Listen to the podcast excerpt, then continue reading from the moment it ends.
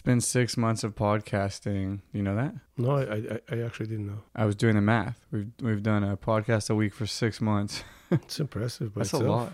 Uh, And we still have something to talk about? Well, maybe that's why we took a week off. Running out of topics. Let's take a big deep breath and let's get in. You ready? Oh, you went early on that one. Reset. Take a big deep breath and let it out.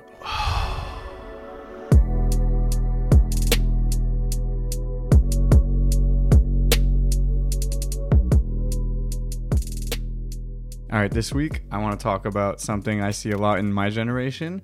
Your generation moved faster than mine, I would argue. Like you guys got married quicker, had kids quicker, just started lives quicker. My generation, I feel like, compares a lot to your generation. And I think the, the topic for this conversation for me would be I feel a lot of anxiety or insecurity around seeing where you were in your life back then versus where I am and how I feel kind of like I'm behind. And I've talked with a lot of friends, and it's easy to get caught up in that story that we're falling behind. You guys did it all, and blah, blah, blah. And like, even buying a house now seems like I'm so far away from that. I think we looked at our parents the same way. I think our parents, my parents got married much sooner than we did and had kids. My mom was 20 when she had me. First of all, I think people live longer. And I also think that there something happened in childhood. It just became longer and longer. Like yours not ever going to finish. No, I'm trying to be a kid until I'm a grandparent. When I'm a grandparent, I'll transition away from my childhood. I, I just feel like people don't want to go with the childhood. It's such a cozy, safe little place. Did you feel like there was a rush in your early life? You you know, you finished with school. There was an expectation during high school to get matured up because we went to, to You went to the I went to army. the service and I had to go at 18 and you had to be ready for it. So there wasn't that much childhood time beyond that. So you were a child till about 16 maybe and then you had to mature up and go go do things. What was your mental health back then? I think I was very resilient. Yeah. Yeah. Were you were hungry to do stuff? Did you feel pushed to do stuff? Were you anxious when you weren't doing stuff? There was there was definitely some competition with with friends.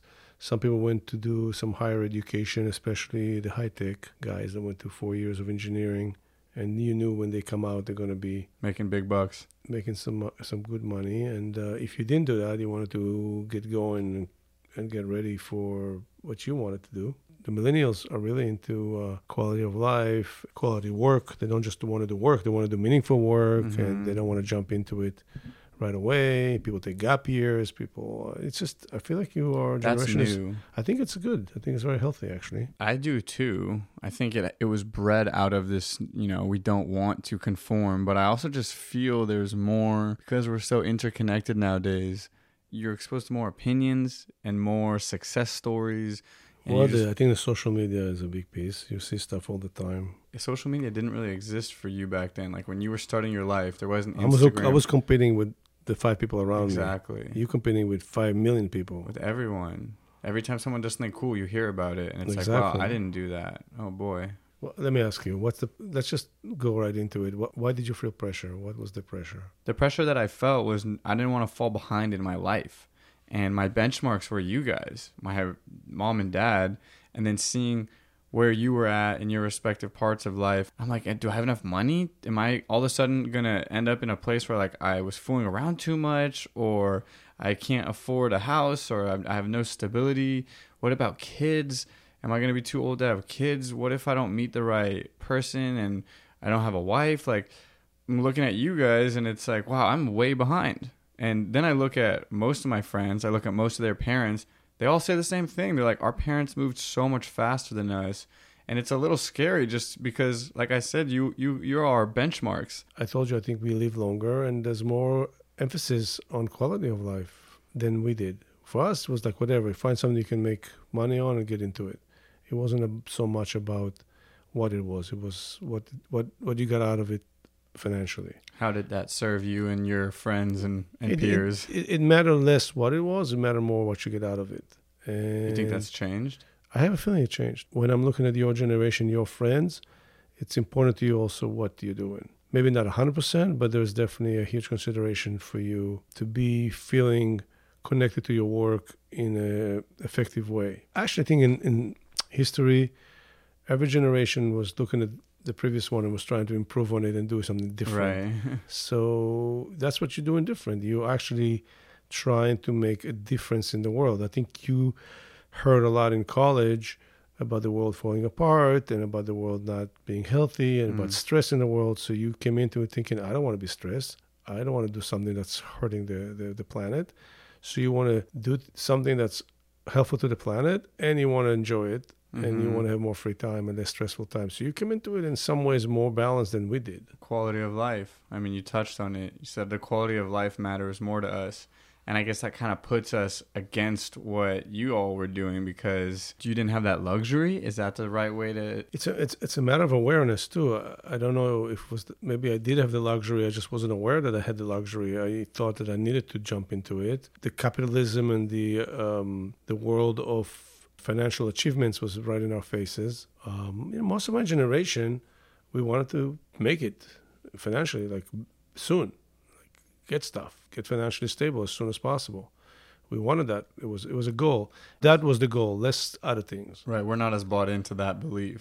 you i think are you see the burnout that we we, we suffered from Mm. from doing that and you're like mm, i don't want that No, thank I, you. i want to i want to be able to surf i want to be able to have a hobby i want to be able to have yoga hmm and i want to have a job that's fulfilling and i Yeah. want to have friends and i want to, so i actually appreciate your generation for bringing in more into your lives to have more holistic life what i'm not sure is if you guys are happier Hmm. because when I look at you with all that, I also see some stress and, Yeah. and some insecurities. Well, right against our, you know, you just touched on like we're doing yoga, we're meditating, and we're like taking more time for ourselves to avoid burnout. These are all really good things. They're, they're healthy practices. But when you said that, the first thought that came to mind was like right in our face is maybe your generation telling us how either that's wrong or we're lazy or just like the tension from the world that we're not conforming to that we're breaking away from I just I I feel the friction between that way of living with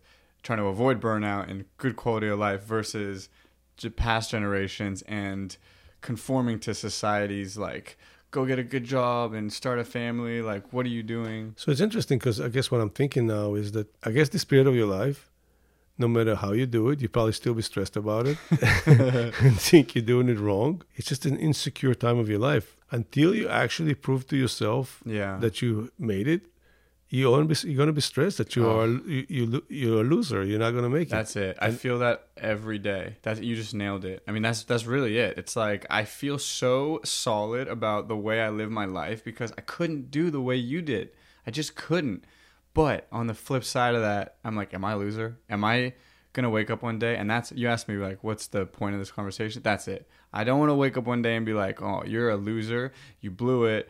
You lottie dod. You know how many insecurities we have in our 20s? Like I'm riddled with so, them. So exactly. So I think that this time is riddled with insecurities. But you know what we need to talk about is the definition of success. Mm.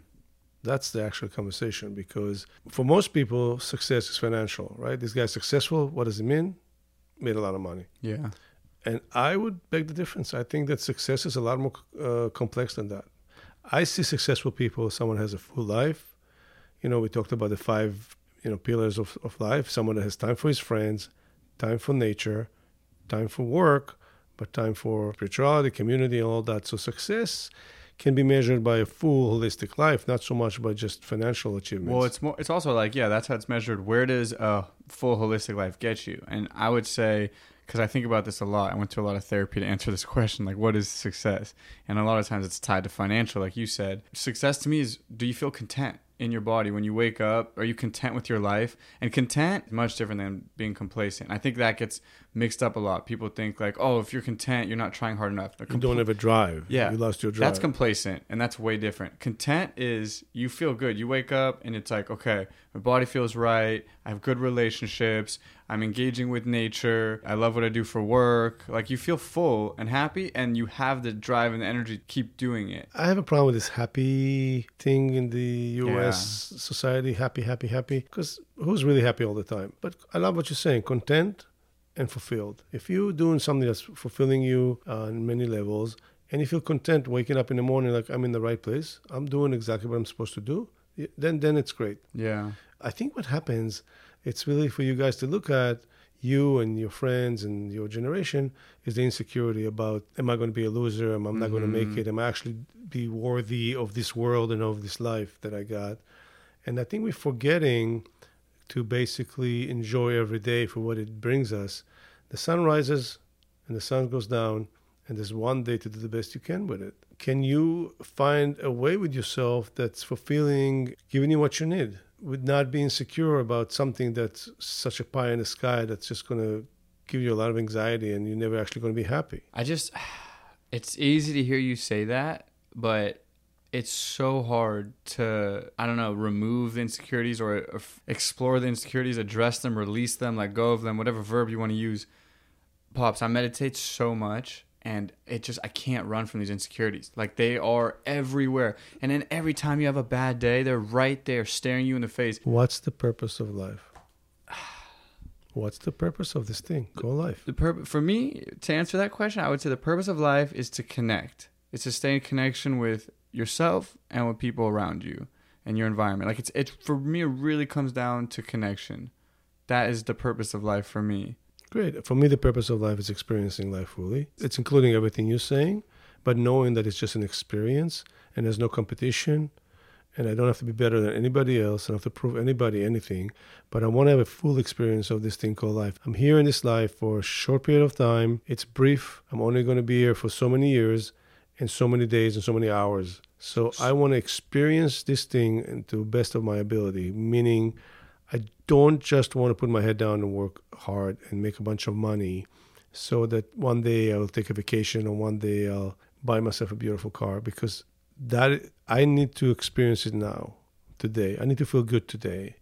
I need to experience life in the, for the fullest every day. So is And I totally agree with you. Connection is a big one. You know, when you're when you're in connection with your partner, with your friends, with nature, with family, with people around you, it definitely makes it much more fulfilling and engaging. And you feel that you're here for a purpose and you're not alone with this. when you were just talking though, I was thinking like you said, embracing and experiencing everything life has is being insecure, is feeling insecurity part of all the things that you need to experience and feel? Like, is that just part of the equation at this point? No, I believe that the insecurity comes from a place of trying to achieve something and not being sure you can achieve it.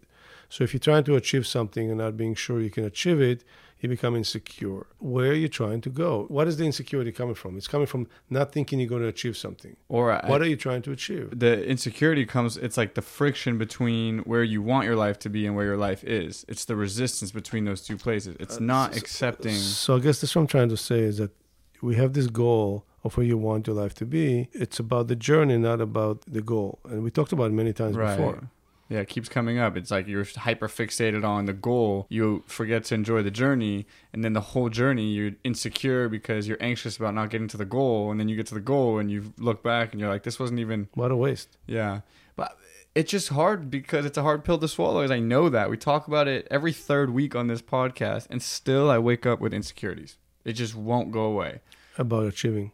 About achieving, like, am I going to be enough? Do I love myself?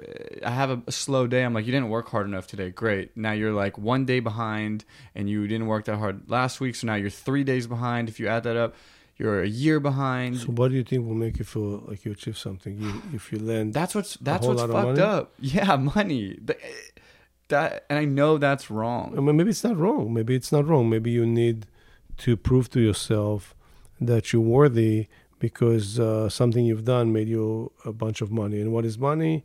It's a it's a proof of your talent. in. Validation or something. Okay, it's a validation that you're worthy. Okay, so Do you think if I make a lot of money, my insecurities will go away? Or do you think they'll still be there in another form? I can only answer for myself, and I won't be honest if I told you otherwise. When I start making bigger money, not just a salary, but really a nice amounts, I felt in my body the financial security that gave me life-sustaining security. Uh, it felt really good. I remember how the stress of surviving was leaving my system. Mm. And I remember that clearly, looking at myself in the mirror and saying, wow, you don't have to worry about surviving anymore. You're okay. There was like a time I had to like really adjust to it. And it felt really good. The thing is, just being there wasn't enough. After a while, so I was in it for a while, How long did it last? a year, a year, a year and a half, maybe, may, uh, not more than two. And after that, I'd start feeling like, okay, That part's taken care of. What's now? Hmm. Now it feels a little empty. Like that, just that. I thought that would be the moment where I'm like, I'm done, I'm good. It, it wasn't enough. See, what's funny about It wasn't insecurities afterwards. It was more kind of an emptiness to just the materialistic stability tend to be not enough for me. Yeah. It, it started to expose all the other places in your life. That was probably the top of your totem pole. Like you need the money to have stability to support yourself and your family. And then once you eliminated that, you had a brief moment where you were like breathing nicely. You got to calm down. The stress left. And then what happened next? The next item on the totem pole that was highest up got exposed, which is exactly full circle to our conversation because I feel like me personally, I've done a lot of like that inner work. I started with that instead of going straight to the like try to make a ton of money. I started focusing on myself. And that's kind of symbolic for our conversation here with these two generations where like your generation went straight for the money first. And I feel like my generation is not going straight for the money first. They're going for the other stuff, quality of life, you said. Sounds to me like you still need the money to close Yeah, the circle. Huh? Exactly. so like you got the money and then you needed the other stuff to close the circle. Whereas we feel a lot of the insecurity because or me personally, I feel a lot of the insecurity because I don't have the money, but I have the other stuff that makes me feel really good and whole. And I know I'm doing the right thing, but I'm just missing that last piece. And I get insecure and anxious because I'm like, give me the damn money. Do you honestly feel like there's a chance you won't have a roof over your head one day? No, I don't. Do you think that you're going to go to bed hungry? No. Do you uh, really have a fear about not having food or shelter? It's not the lack of I Just, just think with you. Do you feel that there's a chance you won't have food or shelter, no. like ever in your life? No, I listen. I went out into the world. You guys, what else do you need? It's the excess. It's not a scarcity side. It's the other side. I don't feel like I'm in danger of being scarce. And that's the issue. mm, The issue is that we need the excess. mm, If you know that it's enough that you had a roof over your head and food in your stomach, and you look at that as a, an achievement and enough, then I think you would feel better. It's all the other shiny stuff that's driving you crazy. I don't know what to do with that. I just gotta focus. I mean, that's why I meditate. I focus on the stuff I do have, and it does help tremendously. It helps tremendously.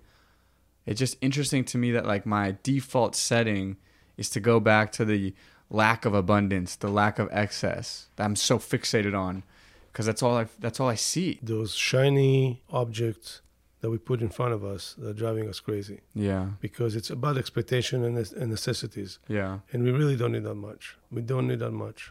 If you go to bed and it's warm and it's protected from the weather and you have food to eat, you basically took care of your basic necessities. hmm. If you're safe and warm and not hungry, in most of humanity, we didn't have that.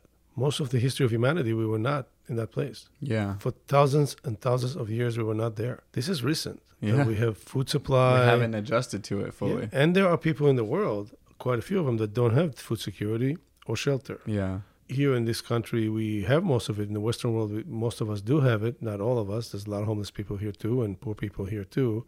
You know, a lot of kids here go go to bed hungry.